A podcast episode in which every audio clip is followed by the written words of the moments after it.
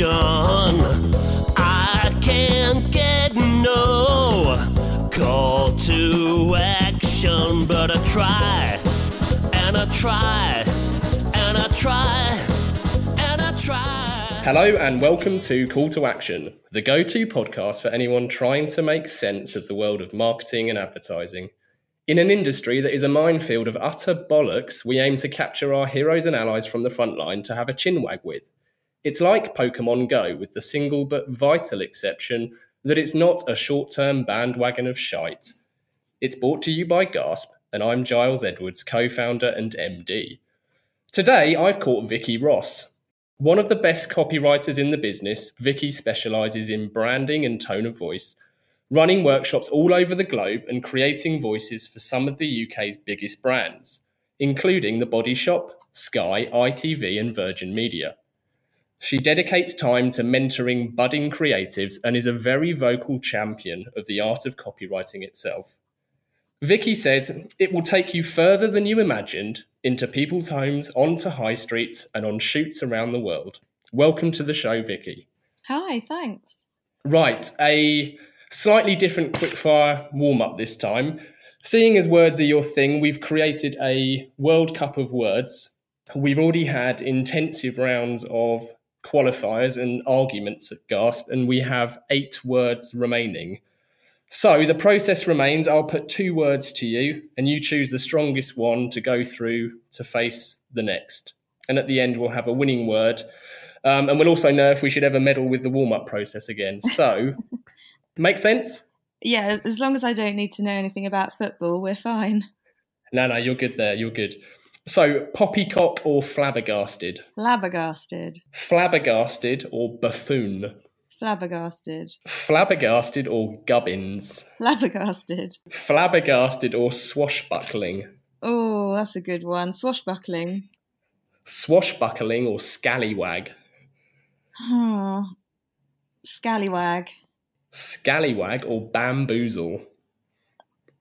Uh, why is this so hard? I'm very indecisive. um, bamboozle. Bamboozle or onomatopoeia? Oh, bamboozle. Bamboozle's the winner. Great. Is that, are we done? We're done. Yeah, yeah. So, so they, there's a ceremony to attend later this evening where bamboozle wins and, I don't know, something happens with a cup. We get bamboozled. Yeah, we get bamboozled. I think uh, it's both reassuring and important to hear that talented people in our industry don't just step out of a shiny university straight into a shiny agency. So can you tell us about your first ever job and your first ever copywriting job? Yeah. Um, so my, I think my first ever job was a Saturday girl as a hairdresser when I was about thirteen. And um, I thought I wanted to be a hairdresser after that. Um, and I won't go into like every Saturday job I had, but um, starting the career. So I I did my G C S Es just about, and I failed my A-levels, and I never had any intention of going to university because I knew that I wanted to be a writer and I just wanted to get out and try and make it happen somehow. So um, whilst working it out, I just got a job as a receptionist um, to earn money in an office, like a serviced office block. Um, I was pretty bad at it. I got sacked and um, I phoned... Just for being bad at it? Well, yeah, I just was a bit shit, like... No offence to receptionists, but it wasn't what I wanted to do. Like everything until I became a copywriter was just um, a stepping stone to making it happen. I had no idea how to make it happen, so I just really chanced it and got lucky and just told anyone who'd listen that I wanted to be a copywriter. So on the day I got sacked, I phoned my best friend to tell her, and she was off sick that day. She worked in a tiny P R agency, um, so tiny that her boss, the owner of the company, answered the phone. And she knew that I was my friend's friend, and sh- and she said, oh, she's off sick today. Can I take a message? And I said, no, I was just calling to tell her I got sacked. I'll ring her at home. Um, and she said, do you need work? And I said, yes. Um, and she said, well, we need a hand if you want to come in and be like an office assistant. And they were preparing for the launch of Michael Jackson's Blood on the Dance Floor album. Um, so they were putting a party on. And so I went in for four weeks to like, I don't know, I can't remember, like lick envelopes and stuff like that. Um, and I got to go to the party. Um, and then after that, you know, the job was done. So she said, my husband needs a P A. He runs a small advertising agency. Are you interested? And I said, yes. So um, I went over to him, and it doesn't exist anymore. It was, it was tiny. And actually it was a direct marketing agency, but I didn't know what that was. Um, I didn't understand uh, direct marketing or reader offers. I'd never studied any of these things, but all I knew was the creative director wrote adverts that went in magazines, and uh, that's what I wanted to do. Um, so I asked mm. if I could write one, which they all found really funny because I'd never written anything before. Um, but because it was a it was direct marketing, they could measure the results, and the ad I wrote did really well, and so they moved me over to um, write the reader offers from then on. Wow. Do you remember what the ad was for? Oh my God, it's ingrained in my brain. Um, it was for a portable, this, it was for a portable dishwasher and washing machine for caravans, and it went in Caravanning and Camping magazine. And I thought, oh my God, I fucking made it. Like, I've hit the big time. And obviously since then I've done really major things. Um, but in that moment, I really thought I was on top of the world, and I was, I just, yeah, I'd made it. Well, all these things are relative, aren't they? So I'm sure, you know, and it is a big thing to see something published and actually get something out there is, is a is a wonderful thing, and we shouldn't um, we should celebrate that. Oh no, I still do. I've been writing for twenty-three years now, and I still pause the T V when my advert comes on, like, to make my husband watch it. I'm like, look at this, and he makes programs, so his name's going credit, so he's not that like in- excited when he sees a sixty or thirty second ad that I've done. So, so it's always been about words then. So as someone who appreciates words so much, and I think it's actually, I suppose it's fair to say that most people I know, certainly of a, you know, of a young age, they're sometimes not really too sure what the options are in our industry. So the fact that you had that appreciation for words, um, I would suggest is quite, is quite rare. I think when you ask most writers um, how they got started, they all say, oh, I started reading when I was early, uh, sorry, started reading when I was younger, um, or like really young. And I did. I think I taught myself how to read at sort of two or three. I was reading, well, you know, nothing big and heavy, but um, Jane or something. Um, and it just sort of, it became a um, horrible word. It became a passion um, forever. And Uh, when I went on sort of family holidays, I wrote my own stories. When I was at college, when I did bother to turn up for my media studies course, I tried making my own magazine. It was a, um, it was sort of meant to rival Time Out, but of course it didn't. Um, and uh, so, yeah, I'd always wanted to, when I sort of, when I hit fourteen, fifteen, sixteen, I'm not sure, that's when I decided I wanted to write for magazines. I didn't know what a copywriter was, and I, I didn't understand advertising, so I thought that meant I wanted to be a journalist for magazines. So that was sort of how I um, started carving a path. And in terms of then wanting to write um, specifically for magazines, mm. and someone who appreciates words so much, how do you feel about images? So, so if the word and the image had a fight, for example, who would win? I feel like there's a right or wrong answer to this, but there's there's not, is there? It. I don't think. I think if the word and the image fight in an advert, then the advert is wrong. Um, but do you mean like if they both walked into a pub? I suppose it's a copywriter versus art director question, really. And I think um, if we make it binary, which of course it isn't, as you've already pointed out, then I would expect you to land on the side of the copywriter. But I think if you, as you said, you identified, um, you know, at a young age that you wanted to write and therefore contribute to magazines. When I think of magazines, I think of big glossy pictures. So it's interesting that it was the words that was the bit you wanted to be behind more so than the than the images. Well, I guess um, sort of twenty-five, thirty years ago, and obviously before that too, but I'm just talking about in my lifetime, um, adverts had more words on them than they than a lot of them do now. Um, if I had to pick a, who would win the fight, probably image, because image is universally understood, whereas words need translating around the world. So in terms of reaching more people, I guess you have more success with images. I'm just going to go and shoot myself. Well, don't do that. It's a good answer. Um, so then going back to the writing, so what are the, the most important things to remember when writing? Um, to speak either in the consumer's language or to say something that they're going to be so fucking interested in they can't help themselves but act. You mentioned that um, twenty, thirty years ago and, and obviously beyond that the there was more copy in ads. Why do you think that is? And do you think that's a positive thing? Um, do you know, I really don't know. I'm going through a, a long phase at the moment of raiding Dave Dye's website, Stuff from the Loft, and um, reading lots of books by the greats and just researching all the long copy ads. And I haven't worked out yet why copy is not held in the same regard and we're not making ads that look like that anymore.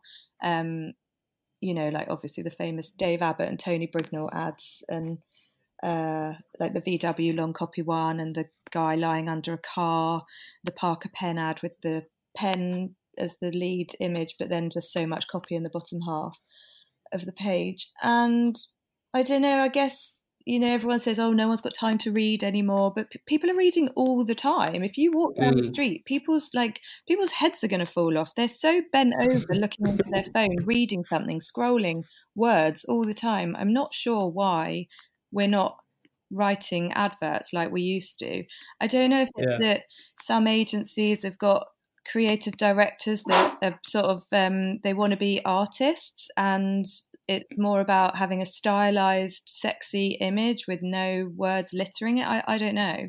I think that's certainly true, sadly. Yeah. But I would have thought also with, with long copy ads, certainly there's a compelling argument that I know various names make. I mean, most recently, a wonderful piece shared by um, Tom Roach and the guys at B B H about being distinctive and different. So if you actually were flicking through a magazine and you saw a long copy ad, I mean, that would stand out. And standing out and having that impact is really the first hurdle, isn't it? Yeah, I think you've probably got two types of, of reader. Um, so if you saw a long copy ad in a newspaper, probably one type of reader would look at it and, and think, oh, that's too much to read and flick the page. Whereas another reader might think, oh, this is interesting, must be worth reading um, if someone's gone to the bother of writing that much. I think also the news is so fucking shit at the moment. Like having a, a nice full page ad to read would be a bit of life light relief. Yeah, yeah, yeah. I agree. And then in terms of, so so so back to copywriting, in terms of the actual tone of voice, I know tone of voice is something, well, in fact, um, you kindly came in, I think probably three or four years ago now, and you actually ran a wonderful tone of voice workshop here at Gasp for, for you know, for us here. Well, firstly, if you can just explain what tone of voice is for anyone listening who's who's unsure. And secondly, is everyone's tone of voice, broadly speaking, just too boring and safe for fear of being different? Um, tone of voice is is brand voice. It's how a brand speaks. It's it's the way that a brand expresses their personality. Um, and uh, what was the second question? Are most people boring? I'll, I'll just paraphrase. Well, is, is tone of voice about? I think there's there's there's a few examples, and the, and the usual examples get rolled out at um, various presentations and meetings between agencies and client. But but but broadly speaking, there are so few that have that distinct tone of voice. Yes. And is that because people are so risk adverse or they want to sound different, but they're too scared to use the necessary words and tone to be different? I think it's risk averse and um, and scared to stand out, even though they know that they should. So a couple of weeks ago, I wrote, well, earlier this year, I wrote a document called The Bland Book. I don't know if you've seen it. I have, yeah. You work with, with, with Paul Meller, who's a real kindred spirit of ours for, for many reasons. Yes, we had a brilliant time putting that together. So Paul um, and his partner Jim run Meller and Smith, and a sub-brand of Meller and Smith is Take Fucking Risks, and they put events on where they have people speaking um, about just, you know, doing things differently and taking risks and standing out from the crowd. So I knew that he'd be up for it when I contacted him and I said, I'm sick of seeing, because I, I specialise in branding and tone of voice, so I see tone of voice documents and brand books all the time. And I said to him, I'm sick of seeing books that say we're human, friendly and honest. Um, mm. because they should be default principles. Brands yeah. should all be, I mean, obviously there are some exceptions like the real maverick brands, but most brands, when you're talking to the consumer, um, an everyday person who's busy and doesn't want to be interrupted by something boring, they want to be entertained or at least find something interesting. Most brands should be by default human, honest, friendly, warm, authentic. Actually, those words don't mean anything when you give them to a designer or a um, copywriter. They, then there's no weight behind them to to act on. It doesn't create a personality or a voice. It, it kind of leaves you lost and empty. Um, you know, the the best brand books I've seen are ones that really stand for something, and I don't mean brand purpose. I mean just, you know, stand for being a character in in a busy competitor landscape. You know, you could argue that all the supermarkets sound the same, but M and S doesn't sound the same as Tesco, and that's because they obviously have a distinctive brand personality and brand voice, and then the book that the guidelines that go with that um would inform on that. So yeah, we wrote the brand book, and it was actually so easy because it was just like any other brand book I've seen, um that's just sort of mediocre, not aspiring to much, staying safe. And it annoys me that brands think that that's okay, because what I don't know, why would you want that for your brand? You need to be more. And you need to stand out. And we, we, um, we talk about the Me Too trap here quite a lot with our clients, of just being the same as your competitors or the same as the majority in mm. your um, sector. And how on earth do you expect to stand out? And, and your point about tone of voice guidelines, all saying there, I forget exactly what it was, human, friendly and honest. Yeah. Our point back to a client in that instance is, well, show me a brand book that says the opposite. Otherwise, it's entirely pointless, which, again, I suppose is just um, echoing your point. It, it's the default. You expect them to be experts, or you expect them to be um, innovative, or all these other words that get bandied about. Unless someone's saying the opposite, then you're not going to stand out. You're falling into that whole Me Too trap of just being and sounding the same, and it just creates this big wash of beige that isn't memorable. Yeah, well, it's funny when you say to a client, so, you know, the alternative to being human friendly is and honest is you're not human, you're unfriendly and you're dishonest. So you're just yeah. basically telling me the obvious um, by being mm. by being those things. But from now on, whenever anybody um, contacts me to consult on their branding, I'm going to send them the brand book if they tell me they're human friendly and honest. And I'll say, this is what that looks like. Yeah, you should. You should. I think. Um, I think it's, it's sometimes, without being, I don't. I don't mean this, this, and I'm sure you don't mean that to sound too critical of clients either. I think the intention is there, and of course they want going going. You know, without dipping too much into the theory around positioning and, and, and recall, they want their target consumer to think of them as human, interesting, and honest. But uh, I'm going to fail not to mention Dave Trott. I think he's come up in every episode so far, but a line of his that I love that, again, we often repeat is, don't tell me you're a comedian, make me laugh. Mm-hmm. So what they need to be doing is thinking about what words and tone they can take for, for, for people who read that to conclude these people are interesting and friendly and honest, not just telling people that we're human, interesting and honest. Yeah, I just like to pick up on, on the being critical of clients. Um, I'm absolutely not being critical of my own clients. Um, my own clients really excite me because they want to be more than human friendly and honest. And I, I see it more as um, I'm not criticising you if you do want to be human friendly and honest. I'm saying that there's a better way of doing it. So let's yes. work on that. Yeah. Now, I've noticed that you're currently reading A Big Life in Advertising. I just finished it last night. I want, I'm disappointed. I want it to continue. Just go back to the start. I mean, there's a few snippets you've shared on Twitter that, that really caught my eye because, I, you know, I must confess I haven't read that. Um, but the first one that I think was was was a gem that I think you shared a couple of weeks ago was that the, the only way we could get young people to watch the commercials would be to make them entertaining. Mm-hmm. People don't seem to get that or don't understand. And I've seen a similar statement that is attributed to Walt Disney, I believe, which is, I would rather entertain and hope people learned something than educate people and hope they were entertained. But Mary's point is much more focused and relevant to, I think, one of the, the other big challenges that brands face that we've, we've we have touched on in previous episodes, and that's that whole state of indifference, which is, you know, the default state of a consumer. Consumers don't actually care. They don't. They don't. They very rarely want to know what you're telling them. So it's key. It's it's really important to be entertaining. Is that something that, as a copywriter, you need to be, you know, very wary of when you when you put pen to paper? I don't think you always have to entertain as a copywriter, but I think you have to be really relevant to the reader and interesting. Um, I'm lucky to work with entertainment clients, so um, a lot of my copy has to be entertaining to represent the brand personality. Yeah, you just can't be boring. And and whatever iteration that is, whether it's entertaining and hilarious or um, caring and supportive, it's just got to be interesting. The other snippet leans towards something I discussed in episode one with, with Richard Shotton, um, which is the pratfall effect. Is Bill told the world that Avis was number two. He also told the world that because Avis was number two, it tried harder. And almost overnight, Avis then became perceived as that threat to um, Hertz, as, which was an awesome act of magic in, in, in her words.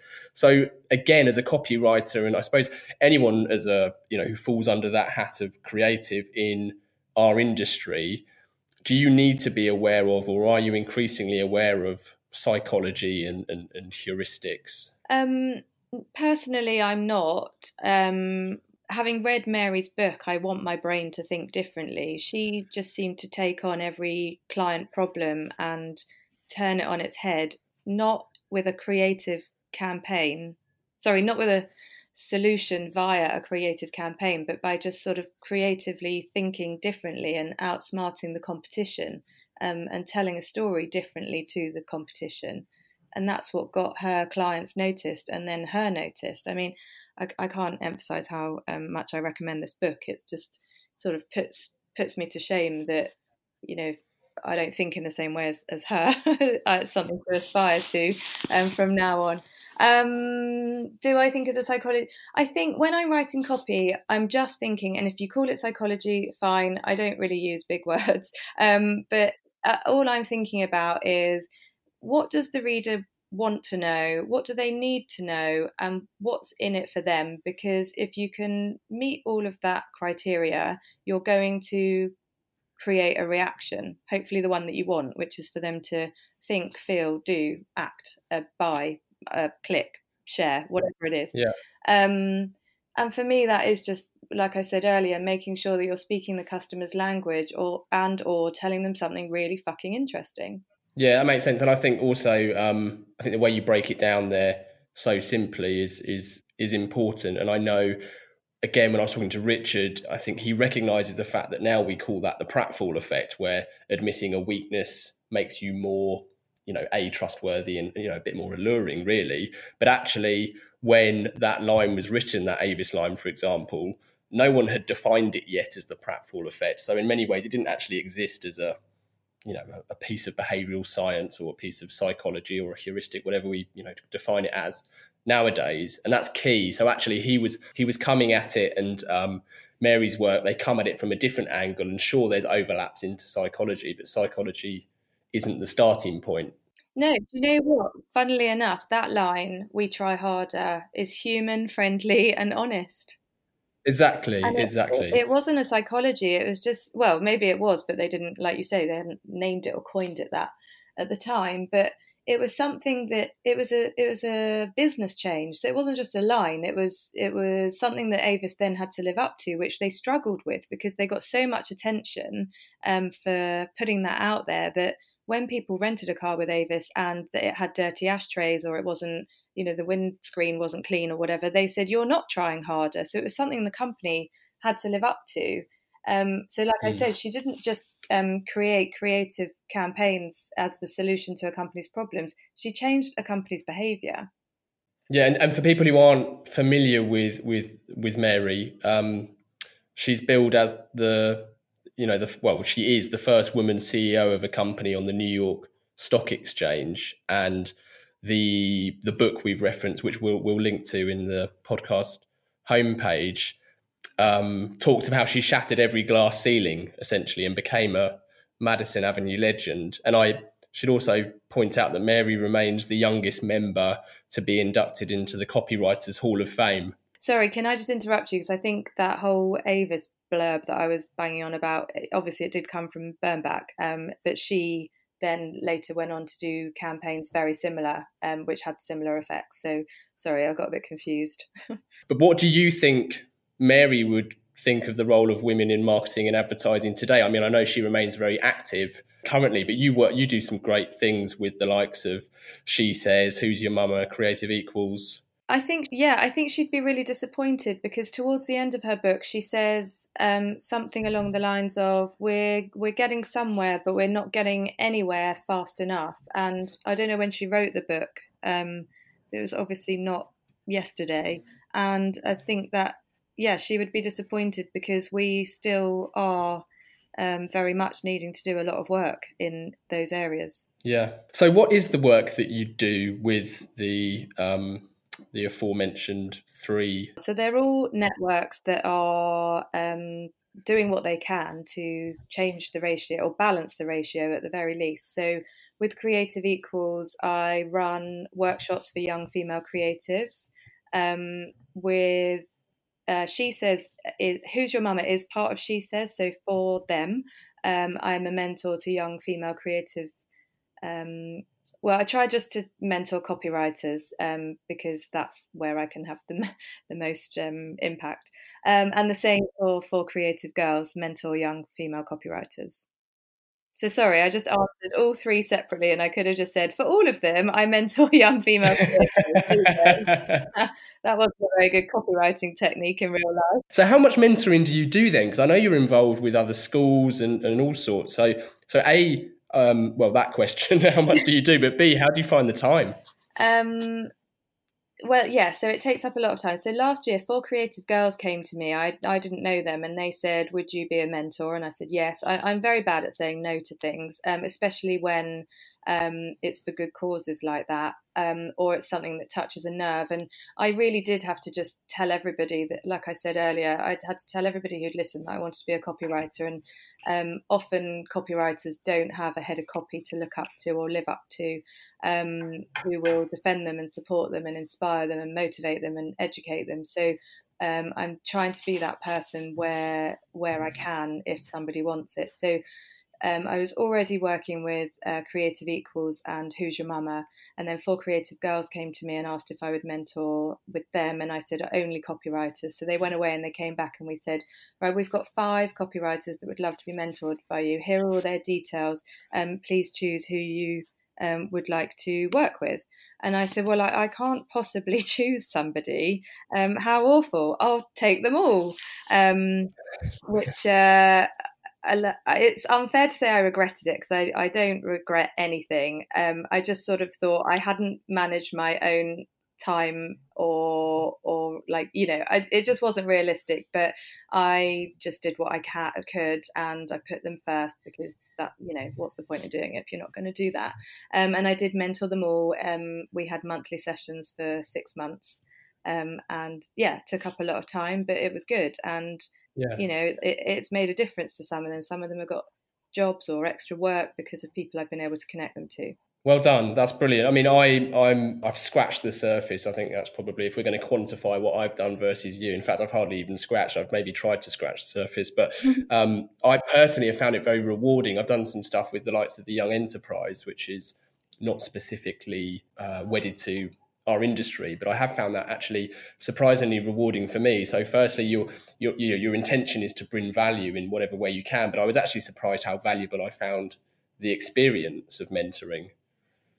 Yeah, it's not um, it's not a one-way street by any means. Um, uh, I'm meeting people that I might not have met before, and I'm learning things that I didn't know. You know, I didn't go to Uh, so you asked me before about the school. I teach uh, copywriting at the School of Communication Arts in Brixton, and I didn't go to ad school or have any kind of advertising, copywriting, marketing training, and I get to go in there and meet these brilliant minds in the students that come in, but also the, the school runs on uh, a volunteering program where thousands of people from the industry go in and, and give their time up to give classes or um, set briefs or mentor or give presentations. And, you know, it's a real honour for me to be there, let alone um, uh, do the teaching. And then that's where I also benefit, because I've learned a new skill in speaking to others and helping people find their way without giving them the answer when, you know, you're working through a brief. And that's a very important skill to have, especially when you're managing people, which I um, I do at work. Yeah. Yeah. And if, and if that wasn't enough to keep you busy, you also run events. So I believe in its first guise, it was, it was Copy Cabana, um, which is wonderful. Uh, but that subsequently become Copy Capital. Is that right? Yeah. So I created Copy Cabana with Andy Maslin, a, a leading copywriter in the U K. Um, we were disappointed at the lack of events for copywriters um, in the industry when, when there's so many other events for other disciplines. There was nothing that we wanted to go to as copywriters. So um, also we wanted to make sure that it wasn't a conference, because we thought conference has like a dry connotation to it. So we, mm. we wanted it to be fun and celebratory. We both love our jobs. So we wanted Um, whatever we put on to represent that and to remind people that we're really lucky to do what we do. So we called it Copy Cabana and put it on the beach in Bournemouth, and that just set it up as something that was going to be really fun.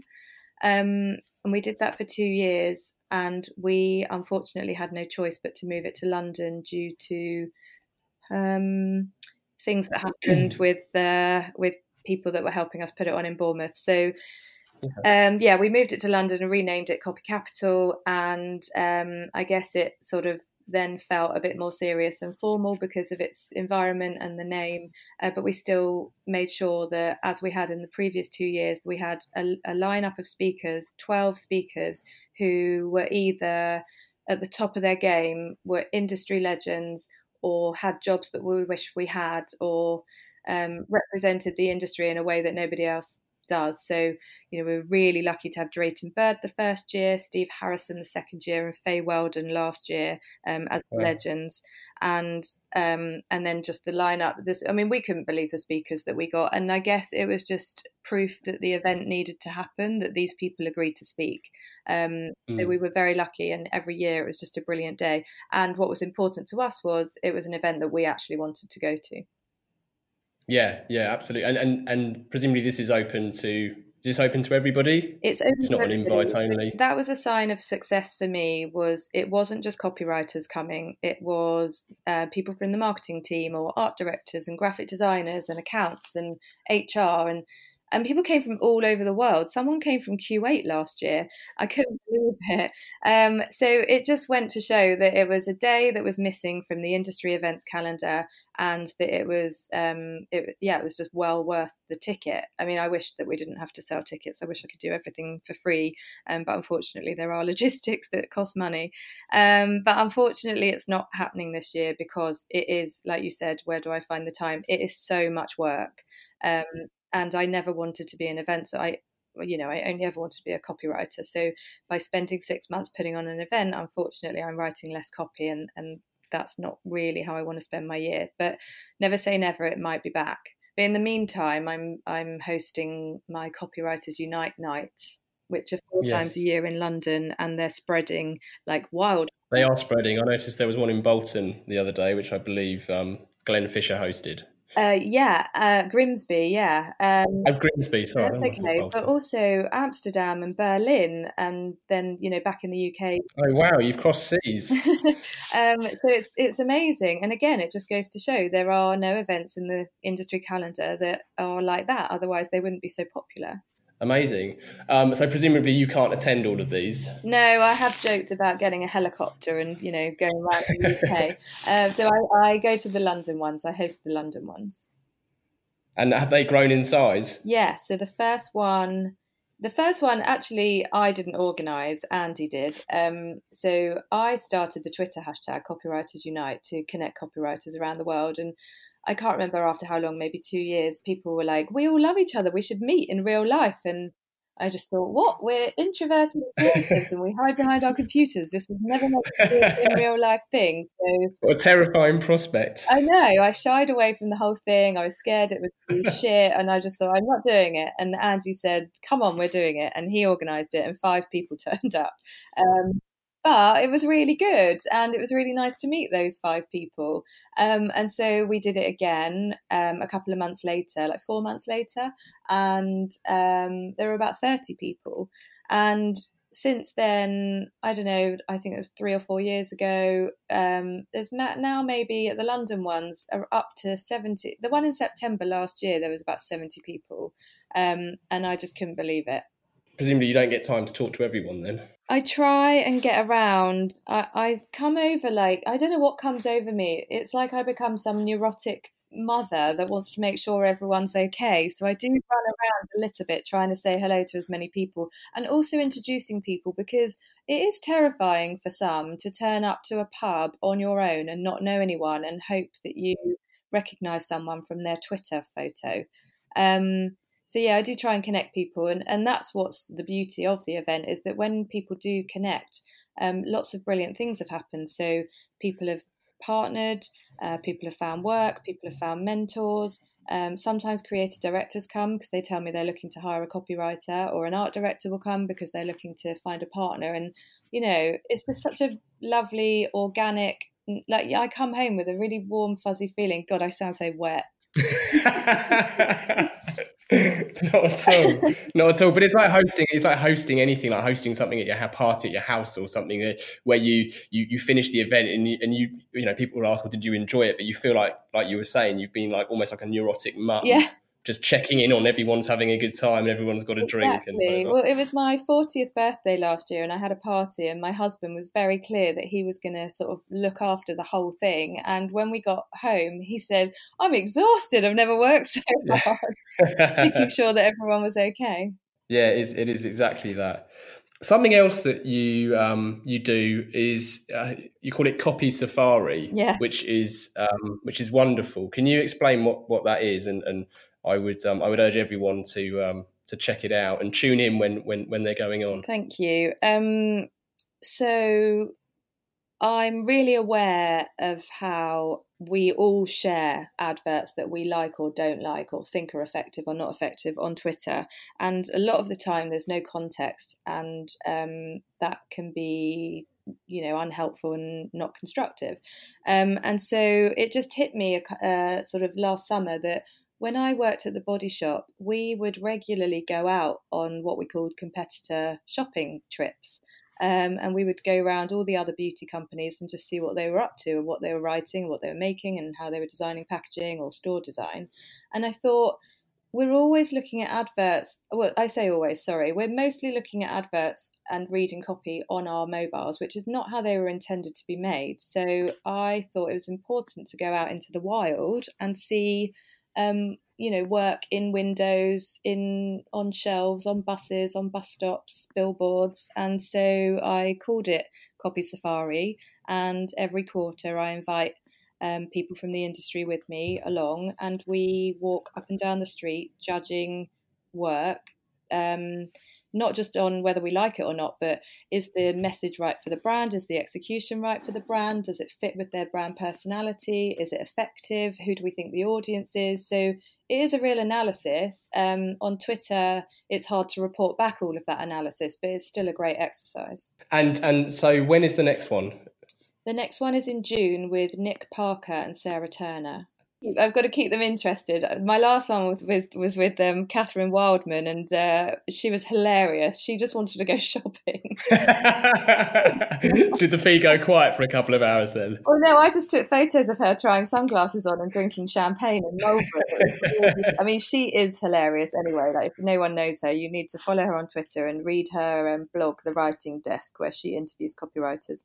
Um, but, you know, we had a brilliant time, but sort of towards the end, because um, she's not from London, and she'd come down especially, she was like, look at all these lovely shops. I think though, um, I mean, you mentioned you used to do it at, at The Body Shop, but I think I think actually going out in the streets and seeing ads um, in the right context is so important. And I know that the guys here, when they listen to this episode, are going to shudder when I say the word context, because I'm always banging on about actually seeing ads in context, because one of the, the things that that drives me mad is when someone designs or creates something on a screen on their Mac and never even considers the context it will be seen on. And you see it with everything. You see it from, you know, printed outdoor media to something that is going to be seen on a particular social media channel.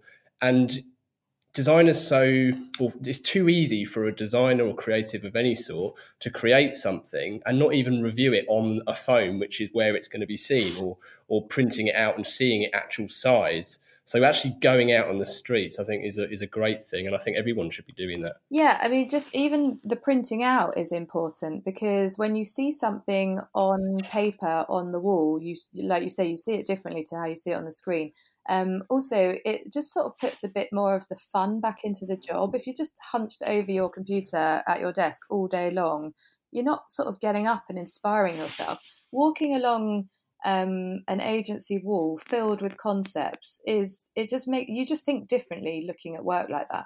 Yeah, totally. And also we agonize over such, you know, minutiae detail as if as if the ad is always going to be, you know, framed mm. and hung up in a gallery wall, mm. and people are going to come and stare at it. But actually the, the reality is people don't want to look at these ads anyway, if it's an ad, obviously, or they might glance at it for two seconds. So in those conditions, does the ad work? If not, we need to go back to the drawing board. Yeah. I'd like to put a couple of questions to you, if I may. So asking the general public for their opinion, be it on Brexit or boat names, is notoriously fraught with danger, but that's not stopped us asking our listeners for questions to put to you. So starting with Lee, who is studying marketing comms with advertising at Bournemouth University. Lee asks, who should aspiring copywriters study to learn their craft? Um...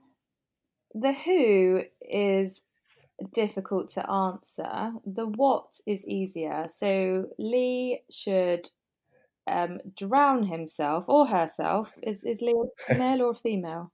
I've assumed Lee is is a is a chap, but that might not be true. So let's just let's just let's just put this out to all aspiring copywriters. Okay. Um, get inside the D and A D copybook. Um, there, there's a new version. It came out last year. It's about fifteen quid, and that is the least amount of money you'll ever spend on the biggest lesson in copywriting.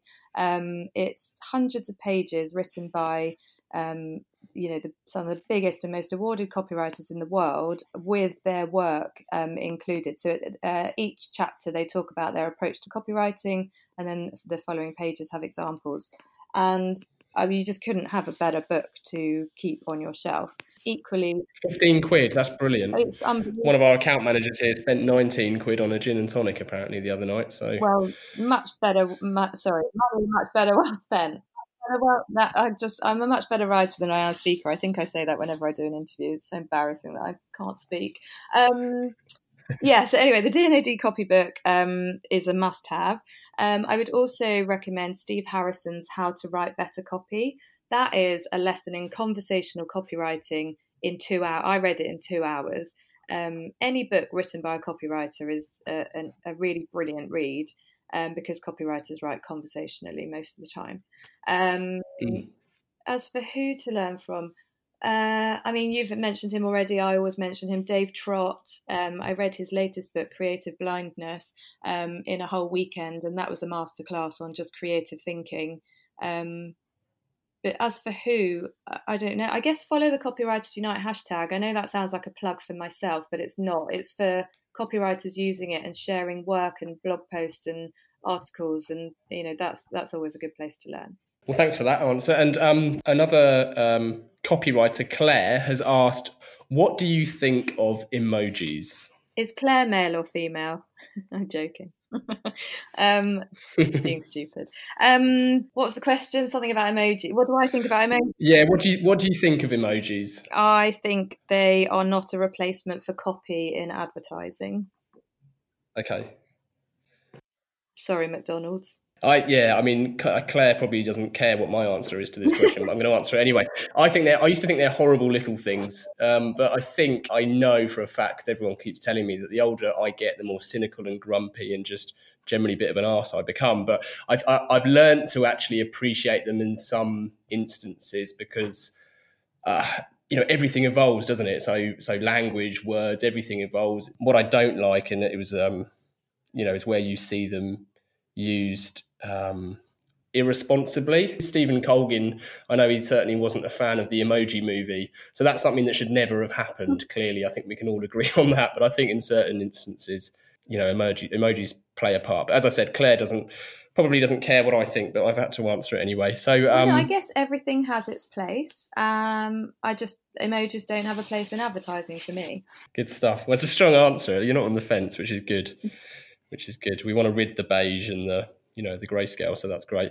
Um, and then the the final part of the interview, Vicky, is we have uh, what we call our four pertinent poses that we that we put to all of our guests. So here are the usual questions. So number one, what advice would you give to your younger self? Um, I really, I don't know. Um, I, I number two. I don't know, because I don't know that I would have or could have done anything differently. Um, when I was younger. Um, I'm I'm pretty, well, I'm absolutely positive that when I was younger, I would not have changed my path into work for going to university and going to advertising school, because I'm hardworking and I'm determined and I'm ambitious. And I was all of those things at a younger age, and university and ad school to me were just things that got in the way of getting on the, the, the ladder. Um, So, yeah, I don't think I would have done anything differently um, when I was younger, but maybe I would have liked to have been a bit more, uh, I don't know, I sounded really like ballsy and confident in what I just said, but, you know, anybody young has uh, does lack confidence, so a bit nervous. I suppose it would be nice to get rid of all of that anxiety that gets in the way. Um, but I think just be careful who you trust also. I've, I've uh, maybe not, I've maybe trusted people I shouldn't have. Um And that's come to, you know, burn me a bit. Um, okay. And then the other thing is, I would say, is just take any fucking opportunity that comes your way, because better to try something than regret not trying it. Um, yeah. So, yeah, I'd go everywhere and do everything and work hard and be nice to people. I'm basically quoting Anthony Burrell Prince. Um He uh, so much so, I actually I wrote a Marketing Society article um, using his Uh, prints as the headlines for each of my points, so um, I'll send that to you. Okay, yeah, great. I, I mean, I'd second that absolutely, because I, I we're I'm constantly telling people to just, you know, what's the what's the saying? Fail fast and move on. I think what holds people back in life, you know, outside of work, just in general in life, is that fear of failure. So actually, just throwing yourself into things, saying yes more, and trying things is really what separates successful people, or people you perceive as being successful, to people that that don't necessarily achieve what they want to. I think the, in fact, this is very pertinent, because my nephew, um, or one of my nephews yesterday, found out he was unsuccessful in a job interview. Um, and he responded brilliantly. He's just throwing himself back into more, which is great. But I think it's so easily he could have taken that news really badly and maybe shied away from another opportunity. And I think that's key. So I think that's a great answer. Yeah.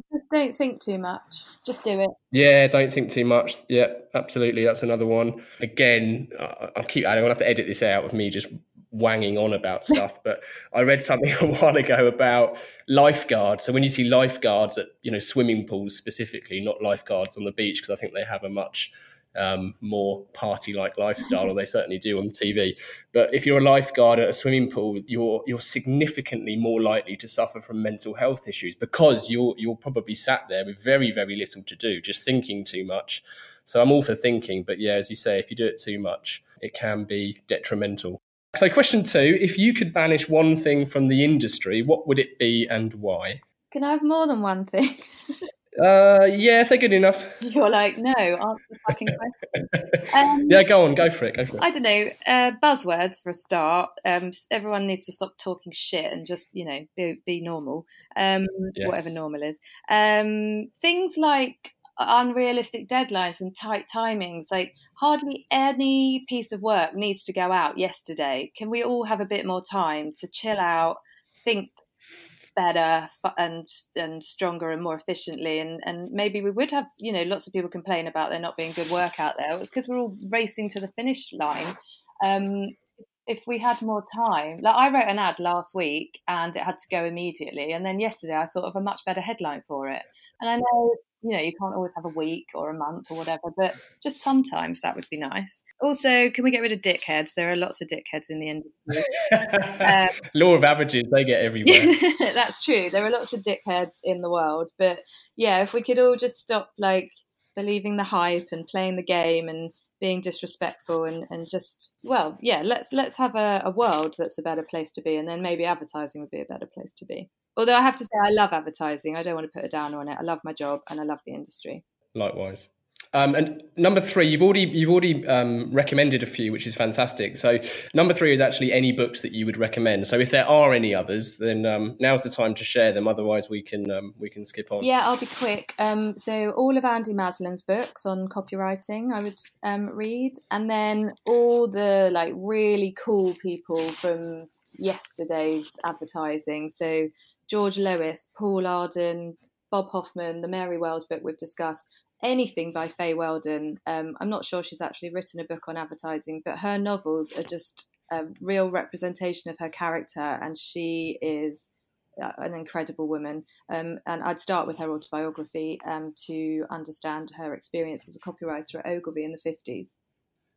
Okay, fantastic. Well, we'll put all these links on um, on the episode homepage. So the, la- the last question, Vicky, is we we always like to dedicate each episode, each show to somebody. Um, and we ask our guests to do that um, and give their reason why. So um, over to you, Vicky. Well, as you've noticed with the wordplay, I couldn't make a decision easily. And with the questions you've just a- asked me, I haven't been able to give one answer. So I'm not dedicating this to one person. I'm dedicating it to one person and one place.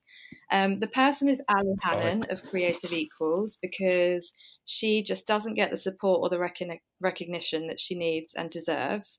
Um, so my call to action, if I can, is that um, everyone looks her up, signs up for the Creative Equals kite mark for their agency and books tickets to her conference next month. She is working her arse off and has done for, um, I think, the last four years on Creative Equals. Um, and um, yeah, she, you know, we should all be behind it. I can't believe she has to fight so hard to make change happen. It should just be a no-brainer. And then the other place that uh, also I would like people to support is the School of Communication Arts, because in order to have a diverse um, industry, we need to have um, a diverse student intake, and that often needs funding. And the school offers scholarships, but it needs the money to offer those scholarships. So if agencies could support that as well, um, we might all get somewhere faster, like Mary Wells Lawrence would like us to. Brilliant. So as, as, a, as a final call to action to add to that one, if if you've enjoyed the episode, head over to our podcast homepage, where, as I say, we'll share links to everything that we have discussed in the last hour. But how else um, can people get more Vicky Ross? Um, well, I'm blabbering away on Twitter quite a lot. Um, at Vicky Ross Writes, um, and then the hashtag Copywriters Unite is um, where you can find lots of other copywriters. You don't have to follow me; you can just follow the hashtag and find others. And, you, and you're you're talking soon, aren't you? In, is it in Mumbai? Yeah. um, yeah. So uh, yeah, that yeah. I don't like flying. I don't like public speaking, but I say yes to these things. Um, I think I said wow. earlier I'm not very good at saying no. But for me, it's just. Um, There wasn't another copywriter on the lineup, and I just always want to make sure that copywriting is part of the conversation. It doesn't have to be me that's the speaker, but um, if if if I'm the only one that's asked at the moment, then I'll just do it. I'm going to write my talk this weekend. It's called "The Robots Aren't Coming," and I'm doing that at a tech and media and marketing conference. So that should be interesting. Oh, brilliant, brilliant! And is that without um, any spoilers? Is that just, you know, a cheeky elbow to those who claim A I is the answer to everything in advertising? Yes, I'm going to prove it wrong in copywriting. Fantastic. Well, thank you so much for joining us, Vicky. It's been um, a pleasure, an absolute pleasure to talk to you again. Thank you very much. And finally, thank you to everyone who's willingly let their ears be bent by us for the last hour or so. Uh, and thank you to everyone who's left amazing reviews since the last episode with Ian. They are hugely appreciated. A uh, special shout out to Chris Grimes, who described the pod as a reservoir of gold. Um, so thank you, Chris. If you want to get in touch with the show and have your questions answered in upcoming episodes, please get in touch via Twitter or email the show at hello at calltoaction.co.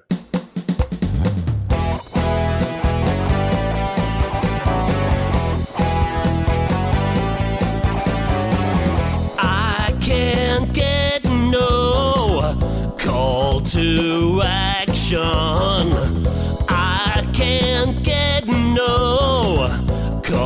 into action, but I try, and I try, and I try, and I try. I can't get no call to action. Oh, I can't get no